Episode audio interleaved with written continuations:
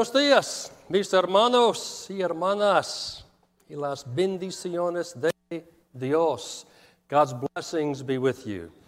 Bienvenidos a la Iglesia de Cristo aquí in Antioquia. I want to welcome everyone this morning. You know, I can't think of a better place to be. By the way, this is the only Sunday out of 52 that if I see you nodding off, I do not plan to look in the mirror and blame me, right? Thank you. Years ago, I said, I'm not telling any jokes because no one laughs, but recently, you guys have done really well. Actually, the last uh, nearly three years, I've started to try to be more humorous, and it's been a real stretch for me. I want you to know that um, when I was a chaplain for 30 years, every place I went, especially when you know you live long enough, you're sort of in charge. But every time we'd have a new chaplain come to wherever I was, I would always want to meet them, so they would come in the office and sit down, and we would exchange pleasantries and, you know, just kind of get acquainted. We're on the same team here. I can recall meeting a fellow named Bill over in Yokota in, in Tokyo. And um, Bill had just gotten in, so he was sitting down, and I was asking, How are you, Bill? And he said, I'm fine you know, talk with me about your faith walk and so forth. And then I said, what, what are your hobbies? He said, Well, I play the violin. I said, No kidding. Really? He said, Yeah. In fact, I said, I, I then asked, I said, You know, uh, are you good? And which is always relative. It's like somebody asking, Do you play golf well? Well, you know, or play the guitar well. I thought I did until I came to Nashville. Anyway, I was asking Bill, Bill, you know, are you good? He said, Yeah, yeah, I was pretty good. I played in college. I played in the, in, in the university orchestra. Our school was large enough not only to have a band, but an orchestra. And he said, But I was always second chair. I played the violin. I, I, w- I did great in high school. I went as a freshman to the university. And he said, Well, you know, for an 18 year old, you really play that violin well. And he put me in the second chair and I stayed in the second chair for four years. I was always the second chair. And I said, Did it bother you? He said, At first, it really bothered me. And then he said, One day, I was walking on campus uh, next to the concert hall, and I heard this beautiful violin music. And I knew the piece, the piece was really challenging. But whoever was playing that piece, and I thought he said, I thought it was a visiting musician, maybe to hold a concert. He said it was just wonderful. He said, so I just had to sneak in. He said, I walked in the side door, and on the stage was the first chair. And he said, I listened to her. I never heard her play a solo sitting next to me. She just played whatever the orchestra was playing. Wow. And then he added, Whit, from that point forward, I didn't mind sitting in the second chair because I knew who was in the first chair. And I thought, that'll preach. And I probably preached it then too. That'll preach. Why?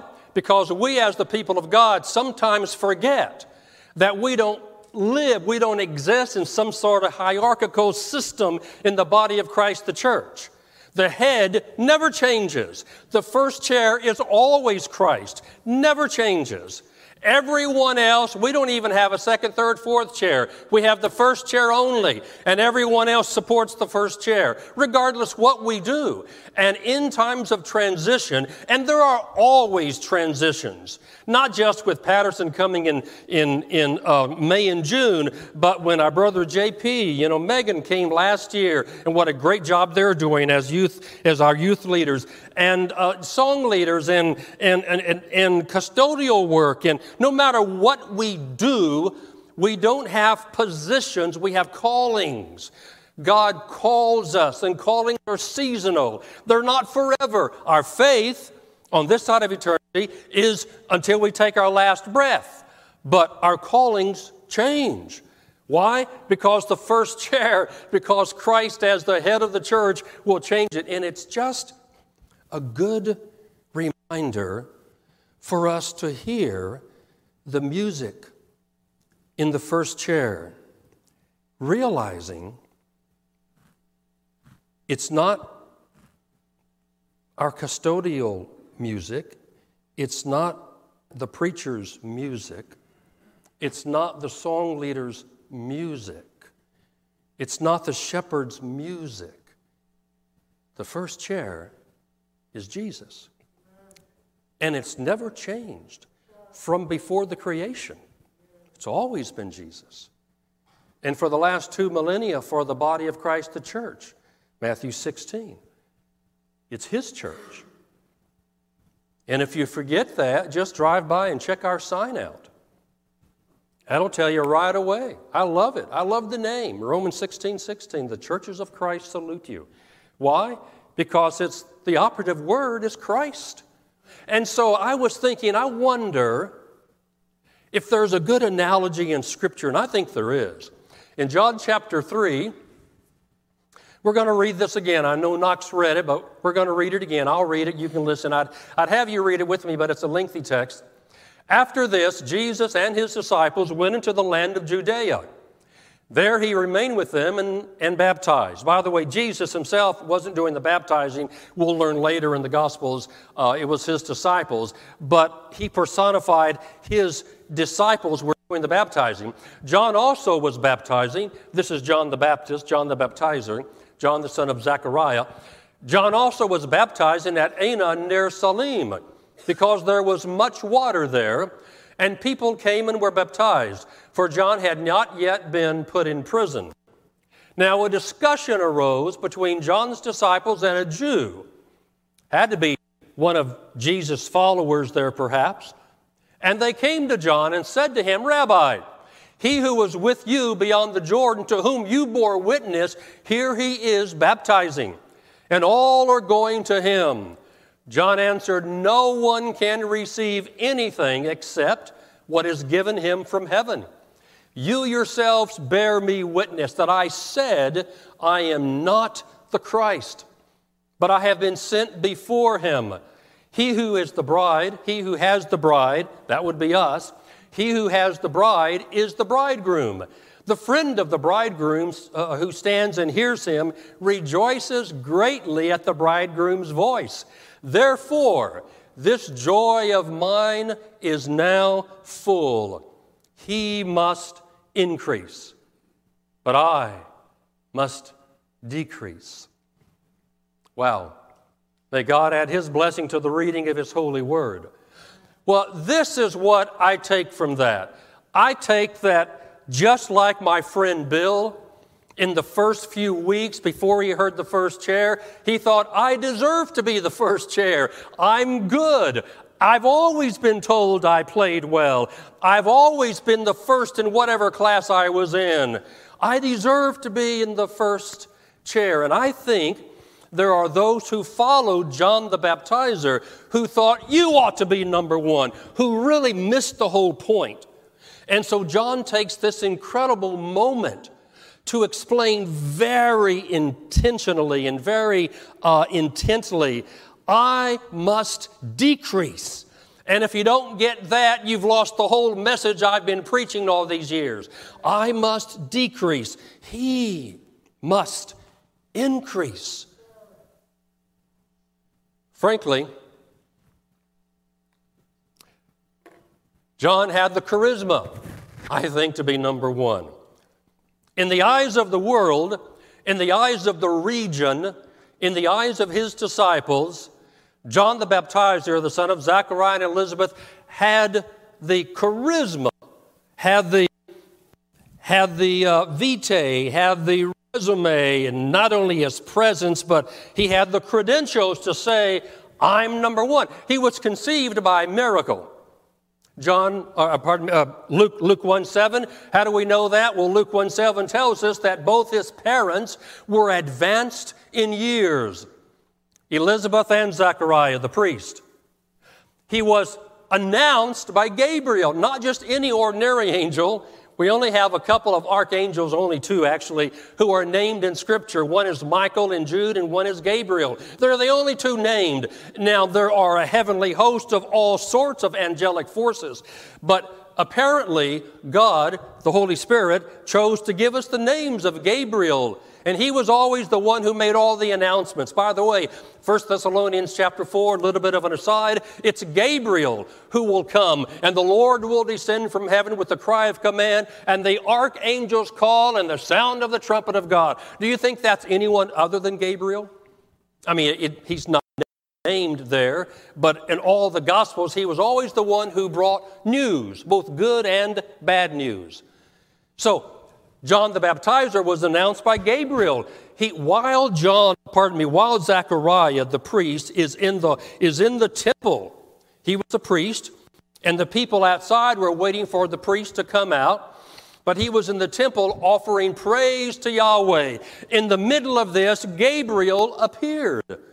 Read, it's a beautiful text, Luke 1:13. Gabriel is there, and he said, Zechariah, God has heard your prayers.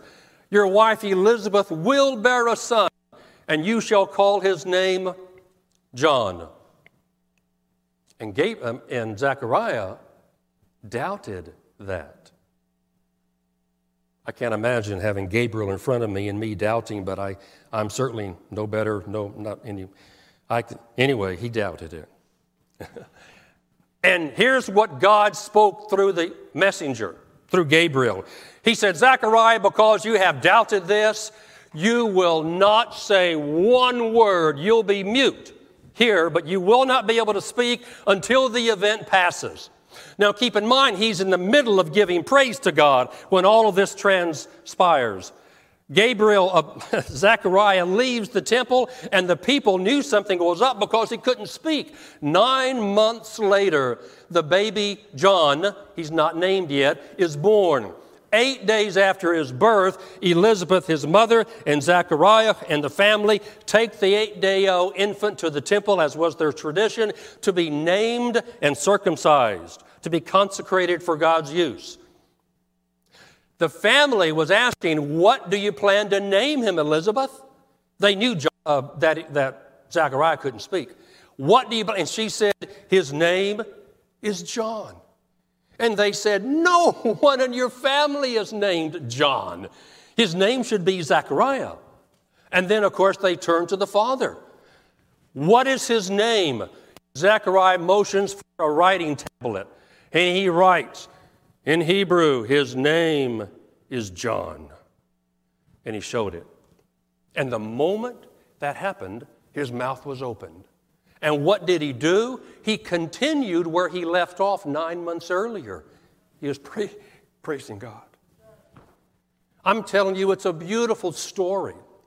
John the Baptizer, the son of Zechariah and Elizabeth, was conceived by miracle, announced by the, by the archangel Gabriel, filled with the Holy Spirit. Luke 141 talks about the babe leaping, but Luke 115 clearly says he was filled with the Spirit of God before he was even born. He was electrifying. What did his garment consist of? Matthew 3 4. Camel's hair. He ate locusts and wild honey.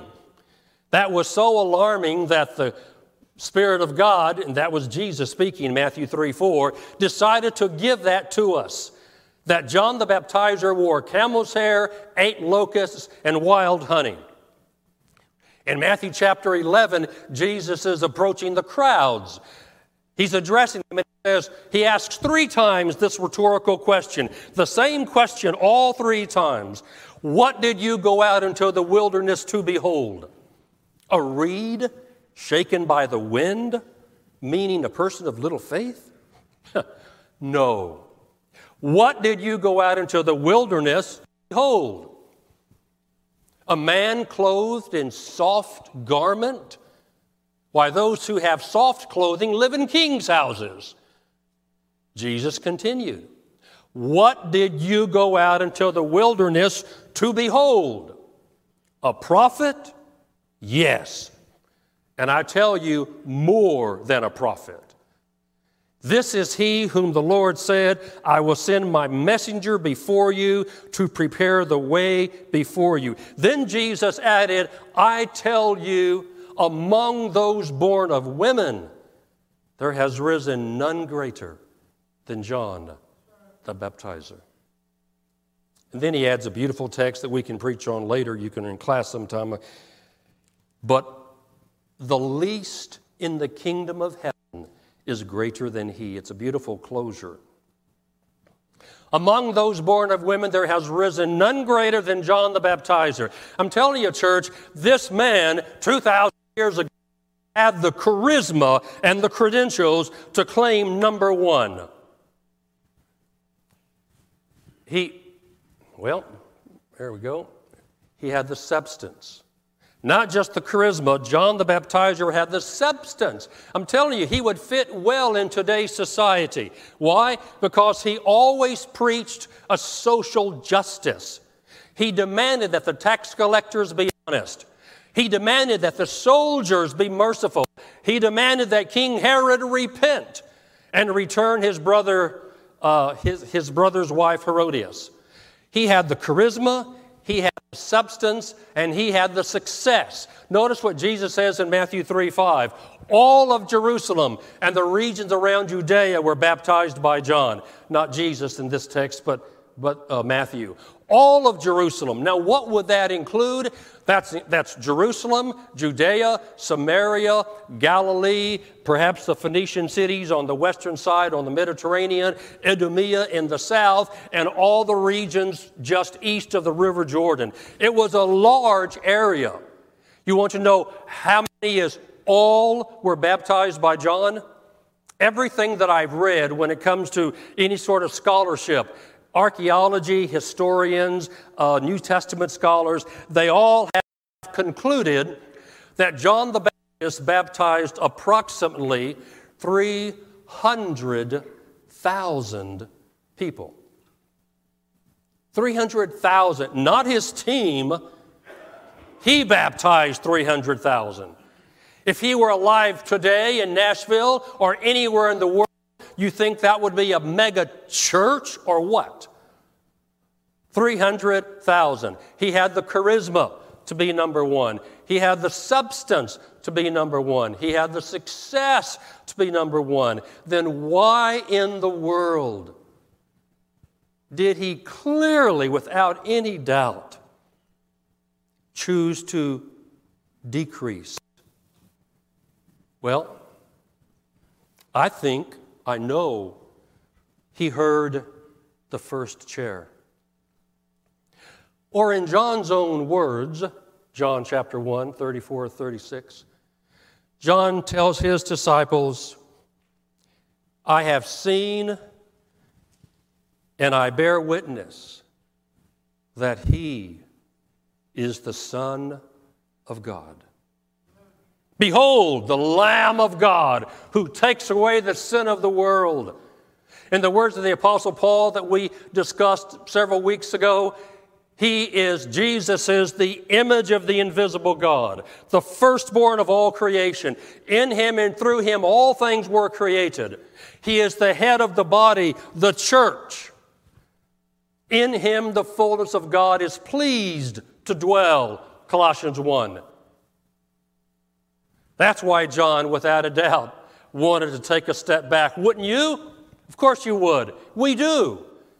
That's why every word that is beautiful from the pulpit or, where, or the classroom, anytime people are listening, if it's beautiful music, it's not coming from us, it's coming from the first chair. I want to read a, a, a text for you. I'm, I'm, we're not going to preach on this right now, but I do want, I do think it really helps me sum up 1 Corinthians chapter 12. I could have also gone to Romans 12. And I'm going to pick these verses. I'm going to start with verses 4 through 7. Listen to the word of the Lord. Now, there are varieties of gifts, but the same Spirit. And there are varieties of service, but the same Lord. And there are varieties of working, but it is the same God who inspires them all in everyone. To each is given the manifestation of the Spirit for the common good. Verses 14 following. For the body does not consist of one member, but of many. If the foot should say, Because I am not a hand, I do not belong to the body, that would not make it any less a part of the body. And if the ear should say, Because I am not an eye, I do not belong to the body, that would not make it any less a part of the body. If the whole body, listen carefully, if the whole body were an eye, where would be the hearing? If the whole body were an ear, where would be the sense of smell? And then notice how Paul closes in verses 21 and 22. The eye cannot say to the hand, I have no need of you, nor again the head to the feet, I have no need of you. On the contrary, and this is the point that we need to really memorize. On the contrary, the parts of the body which seem to be weaker are indispensable. That's every one of you in the pew listening from home. It's every person God has called to the Antioch family. School teachers, pew packers, custodial work, shepherds, family ministry leaders, preachers,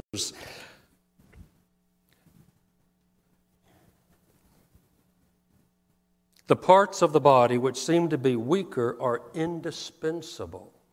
Now, tell me the truth. I wasn't going to say this, it's, it's a little crude, but I think it really communicates. And I believe it. And I believe I speak the words of the Lord.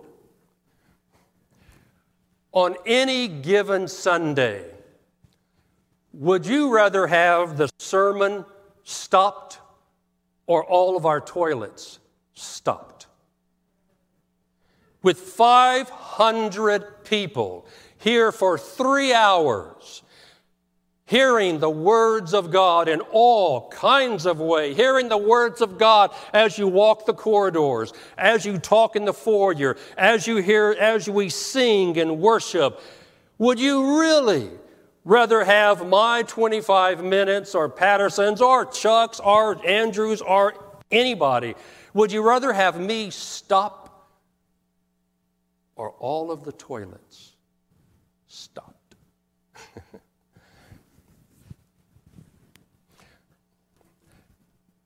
If it sounds self deprecating, that is, man, you've missed the point. The point is, is that we are the body of Christ. And only Christ sits in the first chair, no one else. He is the head of the body, the church. You know, there are three Christian symbols that are ancient. Ancient. They go, they date back two millennia. And the reason we have these three, especially the first two, these three symbols is because Christianity for the first 300 years, at least until Constantine in AD 312, was, was a persecuted religion. I mean, they were not only persecuted, they were martyred for their faith. And so, as they walked the streets of Rome or Corinth or even Jerusalem, uh, maybe especially Jerusalem or, or Antioch of Syria, no matter where they were, by the way, all three of these symbols are replete in the, on the walls of the catacombs in Rome. In fact, that third symbol is, is, a, is an image taken from the Roman catacombs. And so they would see somebody. I would see Joe David on the street, and I would wonder by his actions and his words, do you belong to Jesus Christ? And so I might, with my foot, you know, put a little cross in the sand. It wasn't that obvious. It's obvious today. Trust me, in the Roman world, crosses were everywhere. They were commonplace. Somebody might have thought, man, are you wishing he would die or something? You know, but I'd put that cross. Or I might draw the fish the ichthus, I C H T H U or Y S. Happens to be a Greek word meaning fish. And the early Christians caught on real early that each of the letters, it's an acronym. Jesus, Christos, Theos, Huios, Soter, I, C H, T H, Y, S. And it means Jesus, Christ, God, Son, Savior. And so they might draw a fish. or something. The ship was really on the catacomb walls because the ship always symbolized the body, the church. And, the, and the, this nautical language came from the Gospels and came from all the sermons they would hear and from all the writings. By the end of the first century, everything had been written. The Apostle John finished his work in the 90s. So by the early second century, these were these, the Word of God was beginning to move around in its parchments. And these autographed, you know, not manuscripts, these were the autographs. And so this was, this was, this was Jesus. How many times do we read in the Gospels that whenever Jesus was in the boat with the disciples, that either the, the storm calmed or it soon after calmed because he enforced it such? The point that they were making is Hebrews 2:10 Jesus is the captain of our salvation. Jesus is the captain of our faith, Hebrews 12, 2. I recently, and some of you are with me, have heard this used as an analogy for the body of Christ. It is a good analogy, providing that it's interpreted biblically. And the captain of the Antioch ship is Christ. We all have different roles and callings. Christ is the head. I find it so comforting to know that. It really is a comfort for me. And I know it's a comfort for you too. Because if you've known me long enough, and you have, you see every, every uh, chink in whatever armor I have. And I see your chinks as well. We're all saved by God's grace. We all have our own issues, and we all strive to be like Him the captain, the pioneer, the perfecter of our faith. If there are two things I would like for you to remember from these are the takeaways and I trust that it is the Spirit of God telling me these are the takeaways. We were established in 1892 as a congregation here in this area. That's 129 years ago. They're all dead, by the way. All of the beautiful Christians who lived in 1892, all of the little newborn babies, they're gone. We have seen preachers come and go, elders come and go, song leaders come and go, Christians come and go, lived beautiful lives, shared the gospel of Christ, took their last breath, and here we are today. I want to remind us that God didn't God never called the Antioch Church of Christ to be a mega church. For that matter, God hasn't called any church family to be a megachurch. He hasn't called the Antioch church to be a large church. He hasn't called the Antioch church to be a medium sized church. And he hasn't called the Antioch church to be a small church. He's called the Antioch church to be a faithful church. That's his only calling worldwide for his people to be faithful. And through their faithfulness, if God chooses to make them a mega church, a mega family, great or small, has nothing to do with the people. And if it does, there's something awry somewhere. If, if, it's, if it's the pulpit that somehow makes cause for 50,000 people to come, there's something wrong with that. If it's Christ, there's something glorious about it. That's the first takeaway. God has called us to be faithful. And here's the second takeaway there has been such beautiful music. I'm sure over the last 130 years, I know the last 15 because I've been here. When this community hears beautiful music coming from this family, be assured they're listening to the first chair. Rededicate. There's always moments to rededicate. Every day is a rededication. Rededicate your heart and your life to Jesus Christ, our Lord, our Savior, and the Son of Almighty God. Pray with us as we stand and we sing. Thank you.